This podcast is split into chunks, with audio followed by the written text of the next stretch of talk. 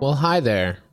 It's uh it's been a hot second since I have dropped anything on here, but I decided that I wanted to come back to it and that I wanted to just sort of secretly start releasing some thoughts for whoever happens to find them and can get value from them. So, if you have found this, congratulations. You are a part of the super secret film club and hopefully you're going to get either something fun or informational out of this. Today, I want to talk a little bit about the project that I did with Cody Fry. There are a bunch of projects that I've done over the years that I have never really gotten the chance to tell more of the story of publicly.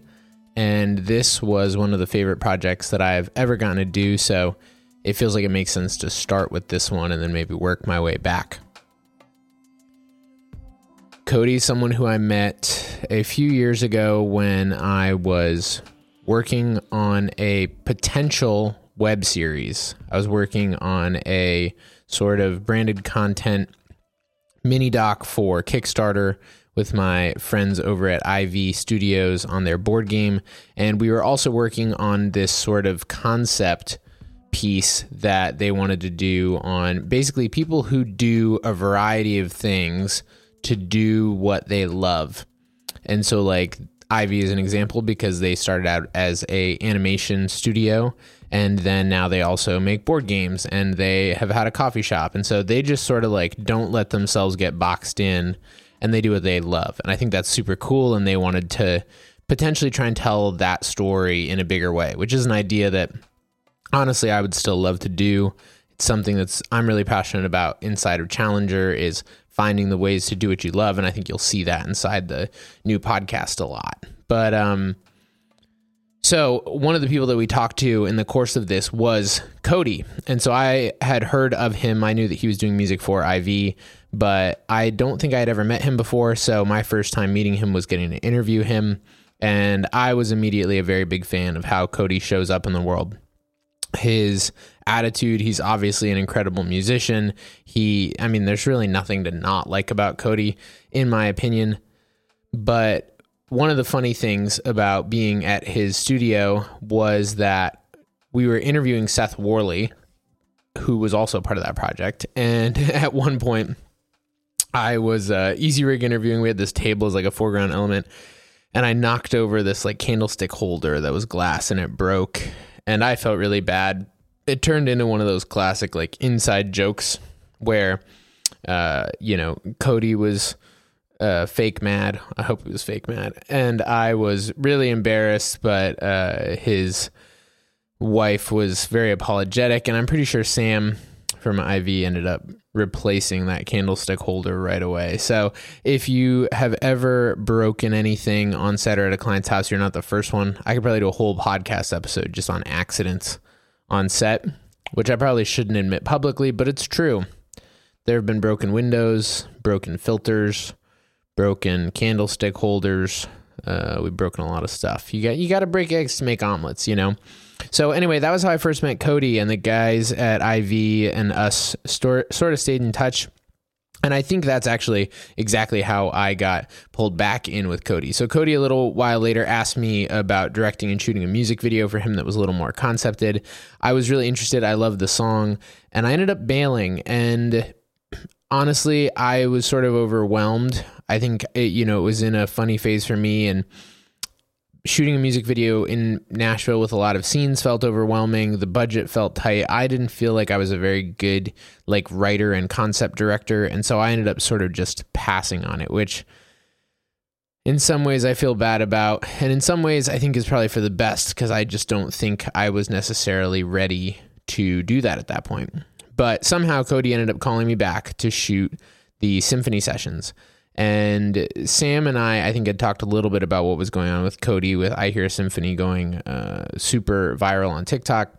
And I do think that Sam was probably the one who reminded Cody of my existence. I don't know that for a fact, but I just know that Sam seems to always be in my corner. And so when, you know, Cody came up with the symphony sessions, I think Sam was the one who was like, hey, you should call Evan to do like a doc on this. So the lesson there, I would say, is that the people who are in your corner are so valuable. Sam is someone who has always been in my corner, and I don't think I realized that and appreciated that enough until recently. There are certain people who hopefully you will get to learn more about over time as I continue telling these stories who since I was a teenager in many ways have been in my back, on my back, pushing me forward, pulling me into new places. And Sam is one of those people, and I'm super grateful for him. So, anyway, we had interviewed Cody, um, and then last summer, uh, I think it was like June or something, I got the call from Cody that was like, Hey, would you be interested in shooting something? I'm doing this project called the Symphony Sessions. And the main imperative was social content. It was sort of this idea that, like, I want just some, like, in the room snippets, very fly on the wall, unproduced, but cinematic feeling things that I can put out to tell the story of the symphony sessions. And so I think we originally talked about doing like four or five snippets, which could be 15 seconds long and it could be five minutes long. And Cody was just sort of like, I trust your ability to pick up on what's important. So do that and give me whatever you feel good about. And so that was sort of the game plan. Um, outside of that, you know, we had to get gear together, figure out a plan. I ended up flying with my FX9, my A7R4, I believe, and a few lenses. I want to say I had like a 24 millimeter G Master. Um, I want to say like the 35 millimeter Sigma Prime and maybe like an 85 or something. I don't remember exactly to be honest. I don't remember having a zoom, which normally I feel like I would recently, but uh, maybe for the best, I committed to like, I'm just going to be intentional with this. Didn't do an easy rig or anything, just sort of chain gunned the FX9 the whole time. Had a Rode uh, video mic or video wireless go to, whatever it's called. Their little wireless lav, and I put that on Cody all day. That was one of the things we talked about is wanting some of the sound bites, the sort of interactions and stuff. So we laved him up all day. Didn't want to have a sound guy in the room because it was definitely cramped and there was just a lot going on. And also made the decision that we were going, I wanted to interview him ahead of time, partially just so I could know what the heck was going on on the day of, and partially so that we would potentially have interview content if it made any sense for telling the story because there was some potential that we were going to be able to like ask him questions on the day but i had a hunch that that wasn't going to be feasible i wasn't flying with a bunch of lights and you just never know how that's going to go. So I was like, hey, can we interview you beforehand? So we ended up hopping on Riverside like a week before or four days before or something. And I asked Cody a bunch of questions. He recorded his stuff locally. And, you know, I just wanted to get this story. And I think it's important to get that story, even if you're not using it, because it affects how you show up and that's really why I did it. But he ended up he's he's an incredible person at articulating his intent. He has a lot of clarity. I find that any, anyone that has clarity in what they're doing tends to be pretty good at articulating it, and he shows up that way for me.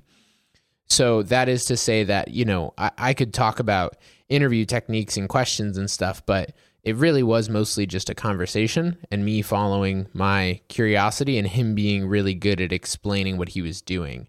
And you know, part of that I think is he is doing what he loves. He is he is living a really compelling story. And I think a lot of the times bad interviews are partially from bad questions. Like you definitely there's a skill to setting things up well, but there's a level of when you are working with compelling people and you ask decent questions like decent to good. If you can get great questions, great. But you can get questions that don't suck, you can set up a lot of things that are great.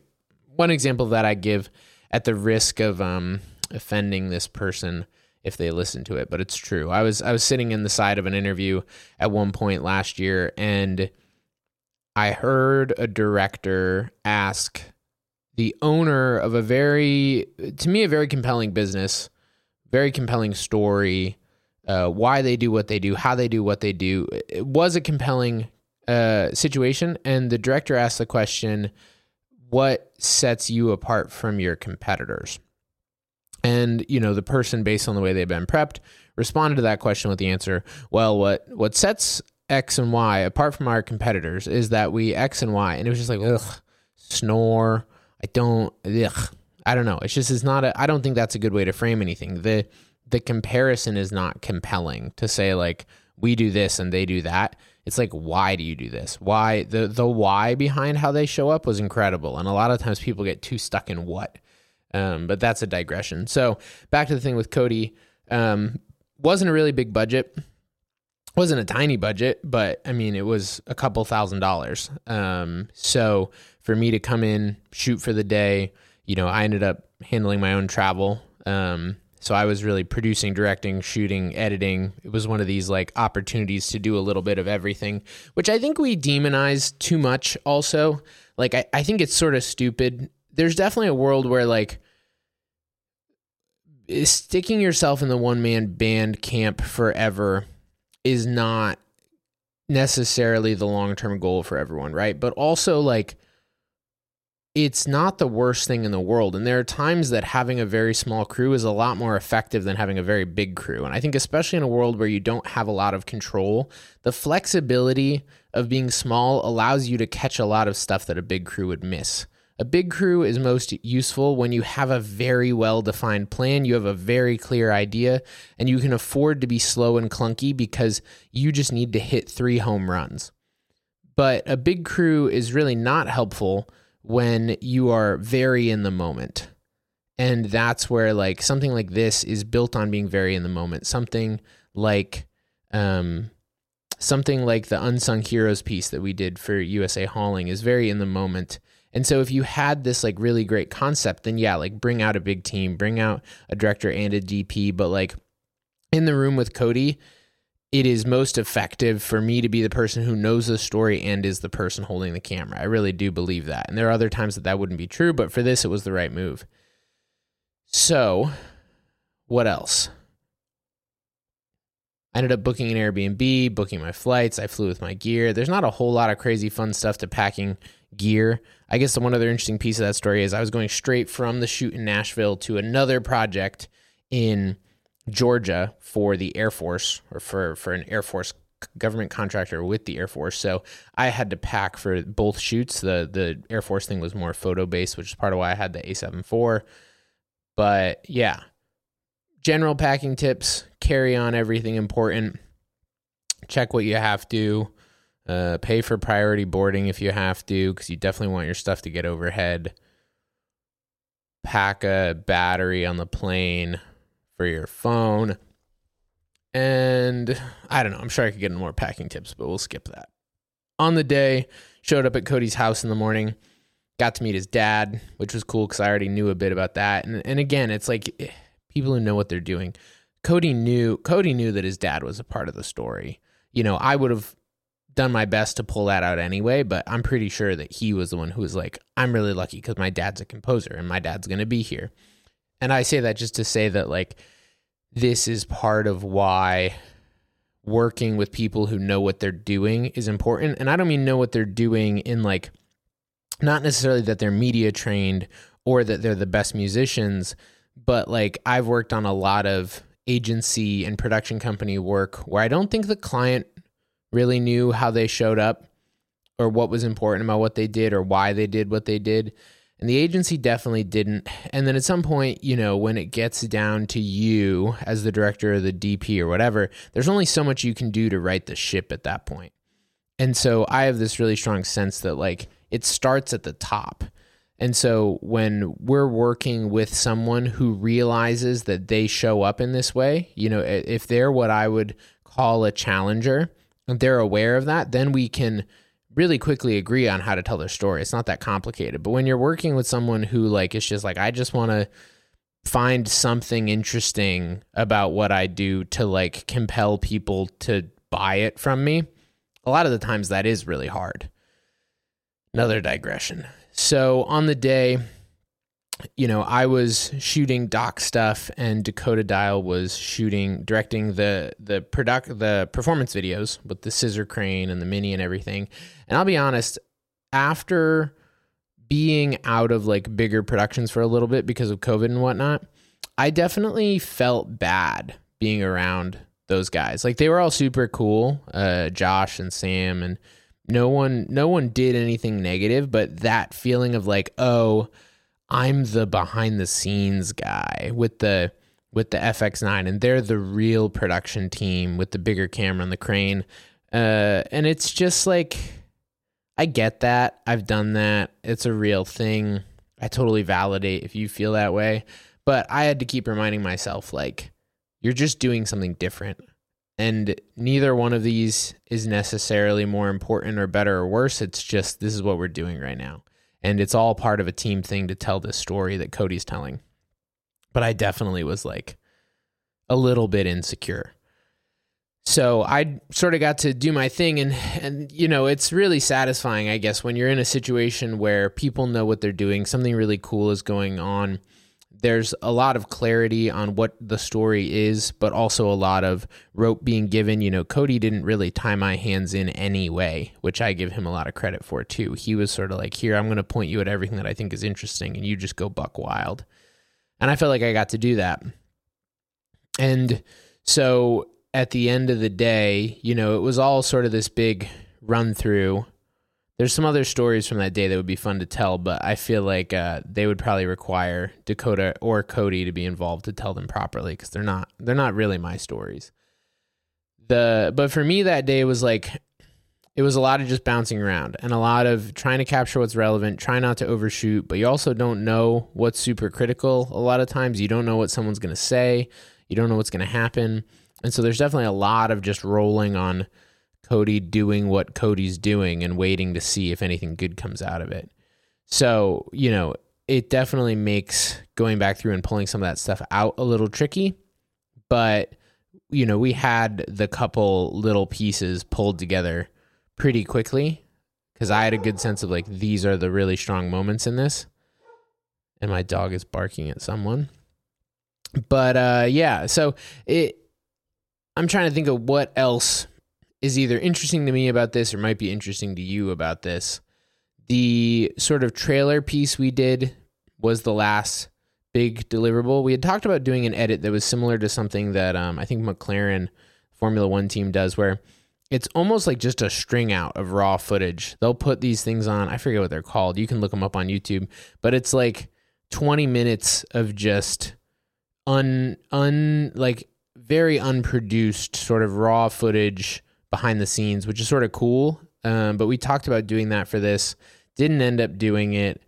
I had sent Cody all the footage, which he was able to do some extra content on his side with, which is something that I've also come to just accept as like this is the way it goes. We're all remixing these stories online now and making making stories or making reels or making other things out of them. And so, you know, there there I'm not saying there's no value in like as a company there are times that like owning your rights for something like film supply is really valuable but i am personally much less worried now about like giving someone a hard drive full of footage especially the people who i trust because i know that they're going to have us do the stuff that makes sense for us to do and i have no ill will towards them being able to do more things that aren't don't make sense to have us do with it. So another digression.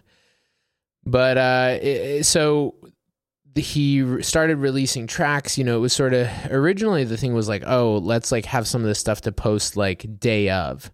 And then you know again it's more his story to tell than mine because i don't even know the details but it ended up getting delayed a lot. And so a lot of this stuff didn't come out for a few weeks and then a few months. And you know at this point the doc came out i don't even know december or january or something and we shot it in like june or july. But the doc edit was something that we had sort of talked about potentially doing, but it wasn't it wasn't necessarily a commitment. And really like um I think it was like a week before the album dropped he sort of came back to me and was like hey I would love for you to to make something that strings all these songs together. Because we had put some some separate little snippets out but like there's a piece about sailboat there's you know some pieces about the project and so that was really cool but i had you know a week to try and turn together a 20 something minute edit. Thankfully a ton of it is performance videos that i had nothing to do with. You know i was really just making transitions to tie this bigger story together. But that was a lot of fun. We had a lot of issues with that on the back end with like little little things that were like Cody is very Cody is very um what's the way to say this? Cody is very free to let people create. Like he's like, "Hey, here do what you're going to do." Cody is definitely also the kind of person who is very intentional and so when you give him an edit, I wouldn't say that he's like nitpicky because he's never he's never saying anything that's not true. He's someone who gives you feedback that is very specific and very direct, but it's like the best kind of feedback. And so he definitely had some notes that was like, hey, uh, you know, what if what if this happened next? Or what if we changed the order of these things a little bit? Or what if, you know, this clip faded in slightly differently? Or what if the transitions I want the transitions to all be hard cuts. There's no fades. And like every note I think made it better. So, but it was definitely like the last 3 days of getting ready to drop that thing was like, and tweak it again, and tweak it again, and tweak it again. And it ended up, you know, the night before it went out, I think we were up trying to export it. Exporting a 22 minute long thing is also a kick in the dick, honestly. And then uploading it to Dropbox and downloading it on his end and re uploading it. And then we were having these weird issues sometimes in the exports with like audio glitches. So he sent what I thought was a final and he downloaded it. We watched it all the way through, put it out, and I don't even remember exactly what the problem was. I think there was like a weird little data moshing thing. Yeah, that's what it was, which was just a random Premiere glitch as far as I could tell because I went to watch it on the big TV and was like, oh no. Went into the file and was like, oh, it's in the file, it's not YouTube. And then re exported it, exact same settings, and it was gone. So I wasn't anything in the raw footage or anything, but we ended up he had to he was like at first he was like oh we'll just let it go. And then he was like no we've put all the work into this. It has to be good. So the night before that night that it went out it had been out for you know i don't know an hour or two probably at least by the time he pulled it down. It had a couple thousand views already but he was like we're gonna kill it. Re-upload it in the morning. Um, one small tip there that i had known but we ended up doing later in the process. Uh, we initially thought it was going to be simple, so we didn't do this, but you can basically get like a guest login to someone's YouTube account. So like he, I was able, I, f- I forget the exact process. You can Google it. It's pretty easy, but so that like he could basically send me to be not an admin, but like a user on his um YouTube account and then I I couldn't see all his stuff and I can't do everything. Like you can't see the monetization stuff or anything but you can still upload a video. And so instead of me uploading it to Dropbox him downloading it and then re-uploading it to YouTube I just started uploading them direct to YouTube to cut a few hours out of that loop. Um so that was the big story there. Otherwise I don't know. It it was a really fun project for me just cuz I really believe in what he's doing and, you know, even the part after we did the interview, I think he texted me or said something that he was like, the part where I talk about, you know, kids and orchestras is really important. And so that's just another good example to me of like, find people who know what they're doing or find people who are really interesting to you and like just be curious about it but they they all have to have sort of a good reason to tell a good story one of my favorite pieces i ever did was for this Oh Wonder All We Do music video. Um, it's on my Vimeo. I think it's called All We Do Harry Director's Cut or something. But it's a very simple piece. And I just think that like his perspective is so interesting. And that's one of those things that's like we're working on a project for the Musicbed Challenge right now. And a lot of it for me has to do with exploring something that is interesting and compelling to me and that I feel like I can help articulate and add some artistic license onto, which is another thing that's important to me. Like Cody, Cody is cool for me because I get it. Like I, I feel like at some level I get why he's doing what he's doing. I came from music before film. Like I can just see, you have to be able to see it yourself too to be able to communicate how great it is. And I think that's something that I see a lot of people online do is they try to walk into a space that they don't really care about because it's like visually interesting. And I think to make anything great, you sort of have to care.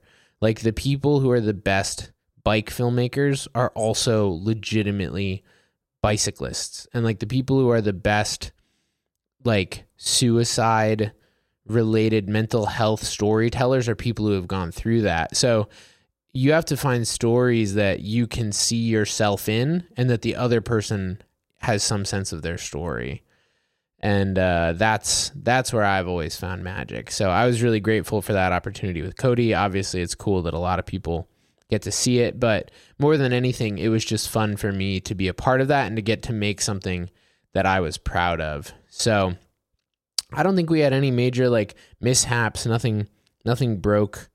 Nothing didn't work. Flights were easy there and back.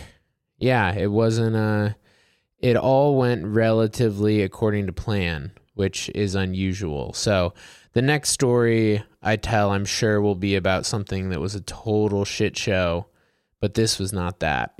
So, I think that's the end of the story. I am glad that you listened to this super secret story. I pray that you don't tell anyone because this stuff is for real filmmakers only. So, you're in the club. Don't let anyone else in the club, man and I love you.